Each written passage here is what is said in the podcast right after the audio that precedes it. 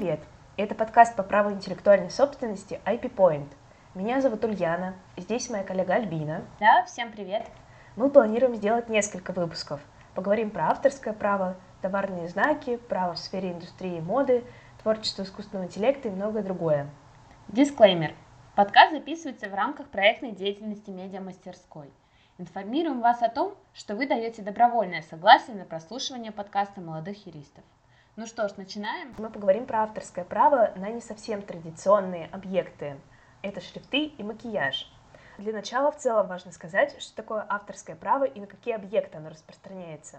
Если говорить простыми словами, то в соответствии с положениями гражданского законодательства интеллектуальные права на произведение литературы, науки и искусства являются авторскими правами – и важно сказать, что какого-то ограниченного перечня объектов не существует. Объект авторского права будет таковым, если он создан творческим трудом физического лица. Э, да-да, Гражданский кодекс признает только человека в качестве автора. А пока не доказано иное, презюмируется, то есть считается в переводе с юридического на русский, что результат интеллектуальной деятельности создан творческим трудом. Об этом также говорилось в постановлении Пленума Верховного Суда номер 10.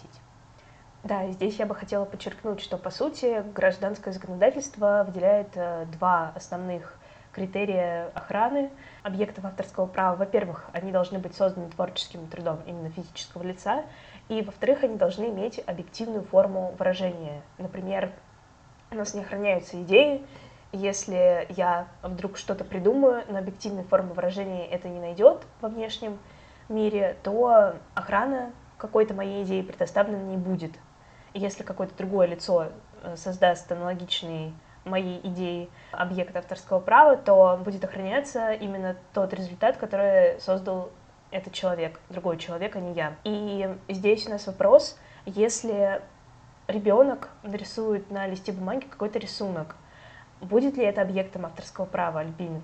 Что ты здесь можешь сказать? Я считаю, что да. Такой рисунок будет создан творческим трудом, рисунок будет объектом авторского права. Причем здесь важно, что вне зависимости от ценности такого объекта, он все равно будет объектом авторского права и будет охраняться законом. Да, это очень важно, потому что здесь нет эм, закон не устанавливает такой критерий, как какой-то коммерческий характер или коммерческая ценность, которая, которая заложена в объект авторского права. Здесь можно привести интересный пример с Ван Гогом. Он творил в течение своей жизни и писал потрясающие картины, но за всю свою жизнь он смог продать только одну. В данном случае это не говорит о том, что во времена, когда Ван Гог творил, его картины не были объектами авторского права, а сейчас из-за того, что они такие дорогие и получили какую-то коммерческую ценность в настоящее время, они являются объектами авторского права. Нет, такого критерия закон не устанавливает.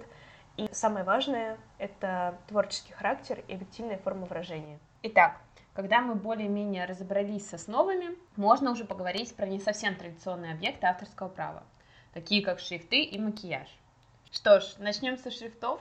Да, давай начнем со шрифтов. Это очень интересная тема. Кейс 16 века. Ничего себе, скажете вы. И будете абсолютно правы, потому что, казалось бы, какие шрифты авторское право в 16 веке, тем не менее, художник Альбрехт Дюрер в начале XVI века как раз-таки обнаружил, что коллега по цеху Раймонди скопировал одну из его известных работ. Это серия гравюр на дереве под названием «Жизнь Богородицы». Чтобы сделать его шрифты, Раймонди вырезал подобную копию деревянных блоков Дюрера, и шрифты с подписью Дюрера буква А над буквой Д могли пройти как оригинал Дюрера – Раймонди сделал значительную прибыль, от этого как раз извлек коммерческое какое-то преимущество.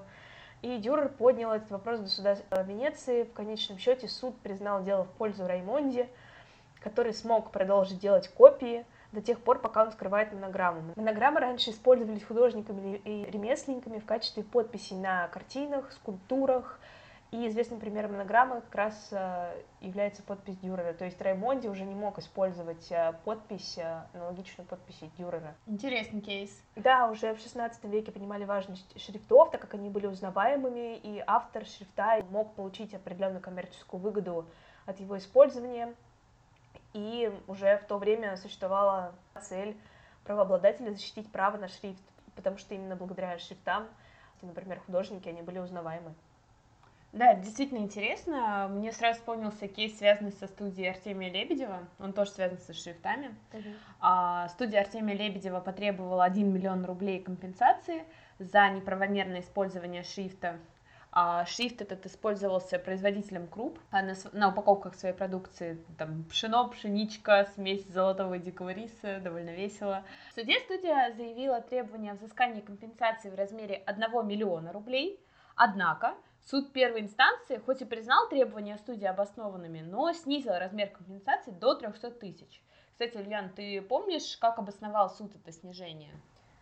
Да, я помню это дело, и снижая размер компенсации, суд принял во внимание факт приобретения ответчиком права на шрифт у третьего лица по договору авторского заказа. Дело в том, что производитель круп он заказал изготовление шрифта у третьего лица, именно третье лицо повело себя недобросовестно, скопировав э, шрифт у студии. И после того, как студия предъявила требования к производителю круп, производитель круп обратился напрямую к правообладателю, и была приобретена исключительная лицензия на использование этих шрифтов непосредственно у правообладателя. Апелляция и суд по интеллектуальным правам, они согласились э, с установленным судом размером компенсации, и не выявили оснований для ее дальнейшего снижения. То есть э, компенсация студии была выплачена в размере 300 тысяч рублей. Да, интересно, что студия Артемия Лебедева была инициатором далеко не одного такого судебного дела. Что да. еще раз подтверждает вообще да. важность авторского права на шрифт. Пожалуйста, не копируйте чужие шрифты и спрашивайте разрешение у правообладателей. И сейчас мы бы хотели поговорить про макияж, так как здесь ситуация еще тяжелее.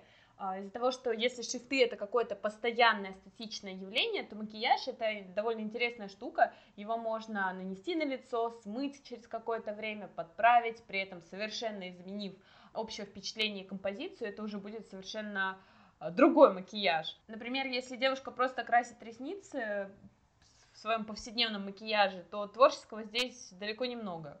Однако существует судебная практика, которая, по сути, говорит о том, что макияж может быть объектом авторского права. Тут хотелось бы вспомнить дело Дарьи Петуховой и Алекс Но. А, уникальность э, данного кейса заключается в том, что объектом спора стал как раз-таки авторский креативный макияж. Это первый случай в Российской Федерации, когда правовую оценку получил факт повторения рисунка, нанесенного на лицо модели. Стоит также отметить, что на тот момент а похожие споры в зарубежных судах оканчивались отказами в исках. Например, в свое время британский суд решил, что лицевой грим не подлежит правовой охране, так как он нестабилен во времени, в то время как живопись представляется какой-то постоянно существующей единицей. Расскажу немного предысторию данного кейса с Алексной Дарьей Петуховой. В декабре 2009 года, да, уже так давно, визажист-стилист, которая была известна под псевдонимом Алекс Но, а создала креативный макияж из э, серии образов Графика Project. Будущий истец вскоре обнаружила, что ее работы были повторены Дарьей Петуховой. Фотографию с макияжем Дарья разместила в социальной сети ВКонтакте и указала собственное авторство. На требование убрать фотографию девушка ответила отказом, и спор стал предметом рассмотрения в суде. Да, Ульяна, давай обсудим с тобой этот кейс, потому что, мне кажется, он очень важным из-за того, что он был, по сути, первый в нашей стране. Альбин, ты права. Мне кажется, до этого не было никаких кейсов, в которых бы каким-либо образом фигурировал макияж как предмет спора. И Алекс, насколько я помню, обратилась в суд, обвиняя свою коллегу в что она скопировала ее макияж, вот как раз придала объективную форму выражения уже существующему произведению, скажем так. И по мнению одного из преподавателей юридического факультета из ПБГУ, э, гражданский кодекс, он не проводит какого-либо различия по режиму охраны в зависимости от того, как, какой у нас э, существует материальный носитель, и является ли материальный носитель объектом неодушевленного мира, либо материальный носитель — это тело человека — и в связи с этим есть возможность, есть основания полагать, что правовая защита должна быть дана и в этом случае, когда материальным носителем является тело человека.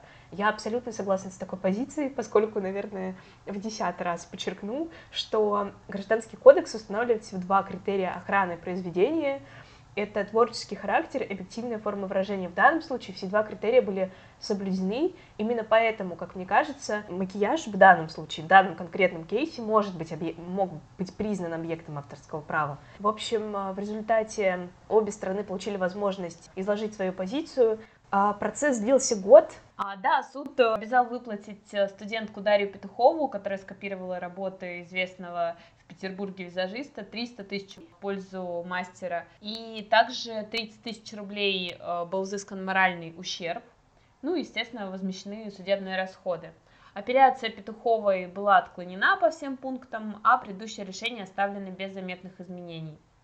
На мой взгляд, как истец, так и ответчик задействовали так называемый бродячий общераспространенный сюжет. Ты можешь со мной поспорить, Ильян, потому что это мое личное мнение. В то же время творчество, оно как бы предполагает выход за пределы того, что вытекает из личного и общественного опыта.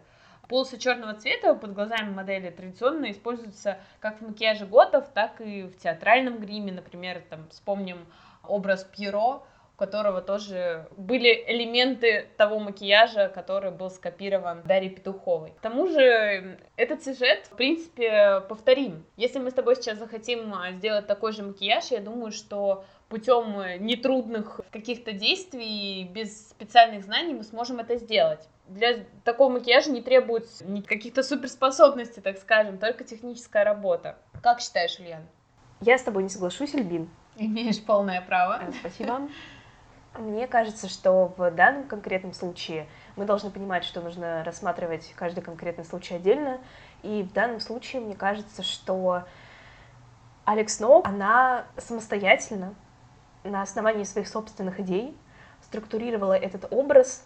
Он был не похож на те готические мотивы, о которых ты говорила, потому что если посмотреть в целом на фотографию... Композицию? С, да, на композицию, на композицию, то можно увидеть э, нежную довольно девушку. Насколько я помню, у нее какой-то объемный вокруг э, шлейф ткани. И если посмотреть на ту фотографию, которую сделала Дарья Петухова с, со своим макияжем, то, безусловно, э, сходство, оно очевидно. И вся вот эта композиция соответствует той композиции, которую в своей работе воплотила Алекс Ноу. Мне кажется, в данном конкретном случае, в данном кейсе, факт заимствования он был. Я готова принять твою позицию, потому что если рассматривать это с точки зрения общего впечатления композиции, фотографии, то да, возможно, я, я с тобой согласна, но все-таки я думаю, что если рассматривать макияж отдельно от а, общей фотографии, общей композиции, то все-таки он принципиально повторим и более техничен, нежели творческий. Альбина, согласишься ли ты со мной, если я скажу тезис о том, что макияж в целом может быть объектом авторского права? Самое главное, чтобы в нем была вот эта творческая составляющая, чтобы он чем-то отличался от а, обычного синей косметики на лицо. От обычного прокрашивания ресничек по утрам. Да, я к этому веду, потому что очень много постов э, довольно творческих, не довольно творческих, а творческих людей, э, дизайнеров, представителей индустрии, которые создают потрясающие, просто невероятные какие-то действительно произведения у себя на лице. Если посмотреть, очень много таких примеров можно найти. Вот что ты думаешь об этом? Да, все-таки ты меня переубедила. Макияж является объектом авторского права поскольку если он отвечает критериям охраноспособности, то почему бы не признать его объектом авторского права? Да. В итоге мы сходимся на том, что... Да, мы придерживаемся одной позиции. Мы смотрим в том направлении, что если макияж прям вот творчество, там что-то такое, что запоминается, что требует какого-то творческого вклада, а не просто накрасить ресницы утром, вот мы, мы, наверное, к такому мнению придем, да? Да, да. Мы ждем ваше мнение в комментариях в Телеграме, поскольку нам было бы интересно с вами, возможно, поспорить. Да, здесь мы делаем еще один дисклеймер о том, что у нас есть Телеграм-канал одноименный, который называется IP Point, и выпуски будут размещены на Apple Podcasts, если нам удастся это осуществить. Да, оказалось, это не так уж просто. Да, это не так уж и просто и не технари мы. Нам еще выпуск монтировать. Запихнем это в блуперс. Я же правильно говорю? Да. Отлично. Все. Э, на этом мы завершаем наш э, первый эпизод. Спасибо, Спасибо что послушали, что дослушали. Подписывайтесь на телеграм-канал, продолжайте слушать выпуски на платформе Apple Podcasts. И узнавайте новые интересные кейсы вместе с нами. Всем пока. Пока-пока.